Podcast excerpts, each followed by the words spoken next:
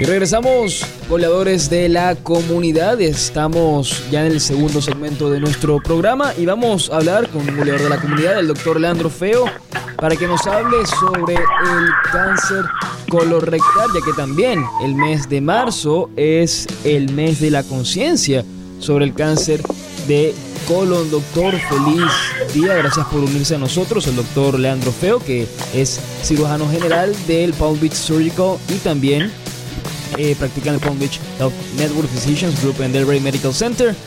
Doctor, ¿cómo está? Feliz día y creo que hay que empezar con el caso más eh, reciente del cáncer de colon, Pelé, que perdió la batalla en diciembre del año pasado con el cáncer de colon que afecta a muchas personas. Sí, absolutamente. Buenas tardes. Muchas gracias por la invitación y tener esta oportunidad de conversar con tu audiencia acerca del cáncer de, de colon y de recto y recordar a todos que marzo es el mes para crear conciencia acerca del cáncer de colon y de recto. Así es. Sí, bueno, Pelé, Edson Arantes de nacimiento, una gran pérdida para el mundo del fútbol y que, como tú mencionas, la, pues perdió la batalla con el cáncer del colon a los 82 años, si no estoy equivocado. Sí, correcto, a los 82 el año pasado y fue diagnosticado en septiembre del 2021 también. Correcto, correcto. Sí, bueno, eso es parte de, cómo es el cáncer de colon. Eh, obviamente, él ya estaba en unos estudios más avanzados eh, y obviamente fue tratado con cirugía, quimioterapia, etcétera, que fue lo que le permitió extender su vida por un periodo de tiempo. Sí. Ahora, también aparte de Pelé, como un exatleta, está el caso también de Trey Mancini, que fue eh, jugador de béisbol de los Chicago Cubs, que se le detectó un eh, cáncer de colon ya en la etapa 3 en el 2020, cirugía, quimioterapia, se perdió gran parte de la temporada, toda la temporada, mejor dicho, para poder vencer al colon, el cáncer del colon, perdón. Ahora, vimos que son dos personas obviamente distintas, edades distintas, pero ¿a qué edad los adultos deberían hacerse ya las pruebas para detectar el cáncer de colon? Sí, claro. Bueno, tradicionalmente se solía pensar que el cáncer de colon y de recto afectaba, afectaba a personas mayores eh, de edad. Eh, me refiero a eh, más viejitos, 70, 80 años, ¿no? Como pudimos ver en el caso de Pelé. Sin embargo, hay una tendencia por los últimos 10 o 15 años donde la incidencia de cáncer de colon y de recto se está viendo en pacientes más jóvenes. Por ejemplo, el caso del atleta Mancini que tenía 28 años de edad. Eh, las recomendaciones actuales basadas en estos hallazgos de que estamos encontrando el cáncer de colon y recto en pacientes más jóvenes, eh, la colonoscopia se debería iniciar a la edad de 45 años cuando no tiene factores de riesgo y 40 años con factores de riesgo. antes solía hacerse la, la edad, era 50 años. Ahora bien, ¿cuáles son esos factores de riesgo? Bueno, historia familiar de cáncer de colon y de recto, historia familiar de pólipos, eh, enfermedad inflamatoria del intestino, que incluye la enfermedad de Crohn y la colitis ulcerosa. Hay otros factores de riesgo que son prevenibles, como son la obesidad, la alta ingesta de carne roja, de comida preprocesada, el alto consumo de alcohol y el fumar cigarrillos. También la baja vitamina D y, vitamina, y calcio puede estar asociado con incremento en el cáncer de colon.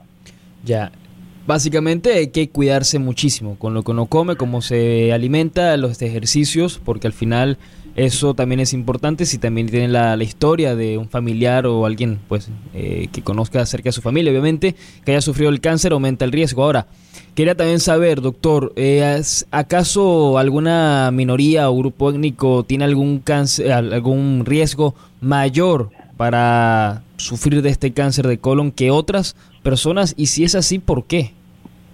Bueno, desafortunadamente sí hay un, eh, eh, una tendencia de cáncer de colon y de recto, especialmente en las personas afroamericanas o negras, eh, donde la incidencia de cáncer de colon y de recto se incrementa, la biología también es un poco más severa. Los mecanismos exactos por los cuales o moleculares o biológicos de cáncer es más agresivo en, en esta población es, un tópico de controversia y de investigación, por lo mm. tanto no te puedo dar una respuesta definitiva en ese aspecto. Pero últimamente hay que saber que esta es una enfermedad que es multifactorial, que además de los factores genéticos, está también pues los factores ambientales y de, estilos de vida que ya acabamos de mencionar. Claro, ahora doctor, eh, había mencionado que Trey Mancini tenía, tiene 28 años y es una persona muy joven para tener cáncer de colon. ¿Se ha visto ahora últimamente más casos de cáncer de colon en personas jóvenes que en el pasado? Absolutamente, sí, es muy importante enfatizar ese aspecto. Como te comentaba, la edad para la colonoscopia solía ser a los 50 años y bajamos la edad a los 45 por esa misma incidencia del incremento del cáncer de colon y de recto en, poblaciones más jóvenes. Además, el, por ejemplo, el caso del atleta Mancini, eh, em, eh, también tenemos el caso del actor muy famoso de la Pantera Negra o Black Panther, eh, que tenía una edad de 37 años cuando fue diagnosticado. más recientemente, un TikToker de, de hecho origen latino también fue diagnosticado con cáncer de colon a los 35 un actor de Hollywood afro, perdón, un actor de Broadway afroamericano también, afroamericano, a la edad de 34 con cáncer metastásico. Entonces, la, la tendencia es clara en, pacientes jóvenes de que la, eh, la, incidencia de cáncer y de colon y recto se está incrementando. Y es un tema de que, pues, obviamente preocuparse. Ahora, doctor Mancini tuvo cáncer de colon eh, etapa 3, y si se dice así, etapa 3. ¿Cuáles son las diferentes etapas eh, para el cáncer colorectal? Sí, la etapa, eh, nosotros en el, en el argor médico pues la llamamos estadios. Eh, entonces va desde el estadio 1 al estadio 4. El estadio 1 es el más temprano, normalmente se trata con cirugía. El estadio 2 tradicionalmente se trata con cirugía y en algunos casos eh, se, hay que adicionar quimioterapia. Estadio 3 y definitivamente se trata con quimioterapia y, y cirugía y estadio 4 bueno, ya son los casos más avanzados en líneas generales. En líneas generales se trata con, eh, con cirugía, eh, perdón, eh, se, se, trata inicialmente con quimioterapia, se evalúa la respuesta a ver si se puede hacer cirugía, ¿no?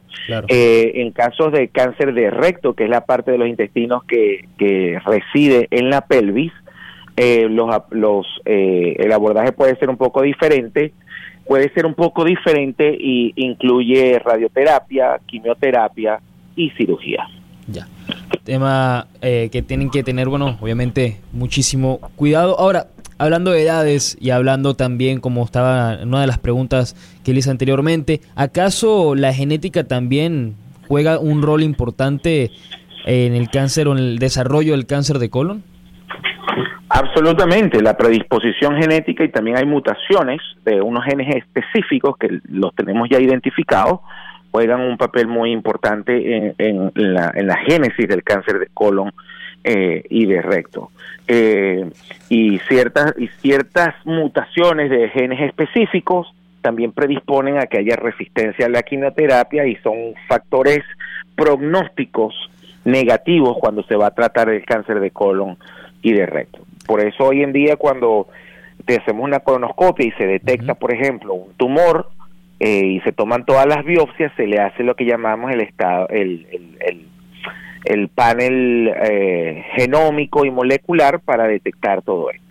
Ahora, también, ¿qué síntomas pueden estar atentos pues las personas a la hora pues del cáncer de colon? Es decir, que pueden estar viendo, decir, bueno, voy al médico porque esto preocupa. Sí, los síntomas más comunes asociados con el cáncer de colon y de recto son, puede tener dolor abdominal, que puede ser un dolor abdominal inclusive vago, no tiene que ser un dolor abdominal severo, eh, cambios en los, eh, eh, los hábitos evacuatorios, si tenía cierta frecuencia o cierto patrón y de repente eso cambia de manera brusca, pérdida no intencional de peso, este y muy importante la presencia de sangre en las heces.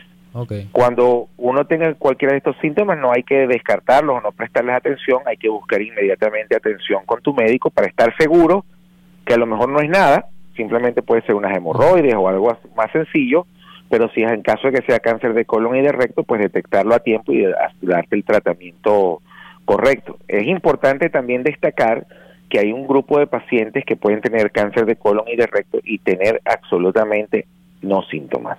Entonces siempre es importante, y ese es el mensaje que toda la audiencia debe llevarse a la casa, que hay que hacerse la colonoscopia para el screening. Así es, con o sin síntomas, pues tienen que estar haciéndose las pruebas sin ninguna duda. Ahora, hubo una palabra con la que me quedé y fue el tratamiento. ¿Qué opciones de tratamiento están disponibles hoy para el cáncer colorectal? Y también, ¿qué nos puede hablar sobre su experiencia con la cirugía robótica y su que son es muy poca invasiva, es mínima invasiva? No sé si es la palabra, estoy traduciéndolo del, inglés, pero ¿qué nos puede contar de eso? Sí, claro, las opciones de tratamiento hoy en día para el, el, cáncer de colon y de recto, eh, pues hay un rango, va desde la cirugía hasta la cirugía combinada con las opciones que te mencioné anteriormente, como quimioterapia y radiación, basado en el en cada caso. Normalmente cuando tenemos un paciente con cáncer de colon y de recto, esto se presenta en una en una reunión que se llama DMT, por las iniciales en inglés, pero que traduce a una eh, discusión multidisciplinaria donde otros cirujanos, oncólogos, radiólogos, etcétera, y eh, doctores de radiación nos reunimos, discutimos el caso para eh, pues traer acá el mejor tratamiento para eh, específico para ese caso que estamos discutiendo. Eh, desde el punto de vista quirúrgico, si la cirugía robótica es un que haya, ya tenemos más de 10 años haciendo cirugía robótica no solo en el campo colorectal, sino en, en muchas otras especialidades. Y lo mencionas bien, es mínimamente invasivo, son incisiones pequeñas de 8 milímetros aproximadamente, eh, donde se los brazos del robot se, pues se unen a unos trócares especiales en tu abdomen y los movimientos que nosotros hacemos con las manos y los dedos pues se traducen en el movimiento muy preciso y específico del robot. Eh, hay una hay una eh, una gran eh, data robusta de, de, data, data científica apoyando la eficacia, efectividad y recuperación más rápida de los pacientes y obviamente desde el punto de vista oncológico, pues también eh, eh, aceptable eh, comparado como cuando se hacía antes en la vieja escuela de, la cirugía abierta. Obviamente la cirugía abierta es siempre va a ser una opción porque habrán casos que no calificarán para cirugía robótica y bueno, se, se, se, se abordan de esa manera. Claro, va a depender obviamente del paciente. Ahora, ¿qué, y eso lo habíamos hablado al principio, pero quiero que la gente lo vuelva a oír, ¿Qué cambios de estilo de vida pueden hacer las personas para prevenir el cáncer de colon? Mira, los cambios son muy sencillos. A estar activo, ¿ok? Hacer ejercicio, evitar el sobrepeso, la obesidad, tener estilos de vida saludables. Por ejemplo, hay que comer de manera balanceada, eh, evitar el consumo alto de carnes rojas. Entonces está haciendo lo que... Eh, en Venezuela, donde yo soy, le llamamos unas parrillas, aquí también dicen barbecue, asado, creo que también dicen en otros países. Bueno, comer carnes rojas todo el tiempo, eh, pues no es adecuado, pero la recomendación sería una vez al mes, este, comer más carnes blancas, vegetales, ¿ok?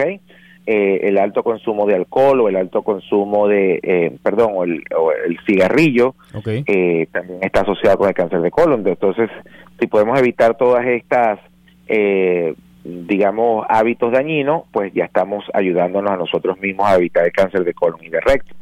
Che, tómate tus vitaminas, mantén la vitamina D y el calcio, además de las vitaminas normales que debemos mantener a, buen nivel. Eh, y, todos esos son factores que están asociados con disminuir el cáncer de colon de, de recto y eh, de cáncer de colon y de recto. Perfecto. Ahora, doctor, las últimas dos, antes de, irnos, aparte de tratar el cáncer colorectal, ¿qué otras dolencias atienden? ¿Cómo pueden ayudar a las personas de, otra manera, aparte del cáncer colorectal? No, bueno, en, nuestra práctica, desde el punto de vista colorectal, pues atendemos muchas condiciones, no solamente el cáncer de colon, condiciones mucho más sencillas, pero que realmente molestan mucho al paciente, como las hemorroides, sangrado por hemorroides, fisuras anales, constipación o, que tienen accidentes, lo que se llama incontinencia este, fecal, eh, otras condiciones como la diverticulosis, podemos ayudar también con colonoscopias eh, y obvio también en la arena de la cirugía general, este, hernias, cirugías por la vesícula biliar, apéndice, etcétera, ¿no? No, claro. Y doctor, la última, ahora sí, para irnos, ¿Dónde pueden las personas eh, encontrarlo, saber más de usted? Para que así, obviamente como es el mes, de, bueno, para darle entonces a las personas que sepan dónde conseguirlo en caso que necesiten hacerse o quieran hacerse una colonoscopia. Sí, claro. Eh, bueno, pueden simplemente tipear mi nombre en Google y ahí debo aparecer, Leandro Feo.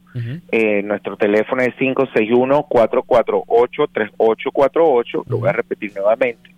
561-448-3848.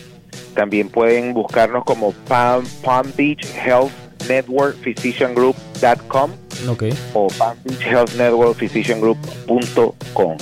Eh, y bueno, con gusto pues los ayudaremos y si tienen alguna pregunta, pues estaremos siempre contentos de responder alguna pregunta o duda que puedan tener. Perfecto, doctor. Muchísimas gracias por toda la información hoy, por la entrevista. Se lo agradezco mucho y estamos pues hasta su casa para la próxima. Muchísimas gracias por la invitación a tu audiencia. Que tengas buenas tardes. Igual, buenas tardes. Nos vamos, regresamos la semana que viene. Chao, chao.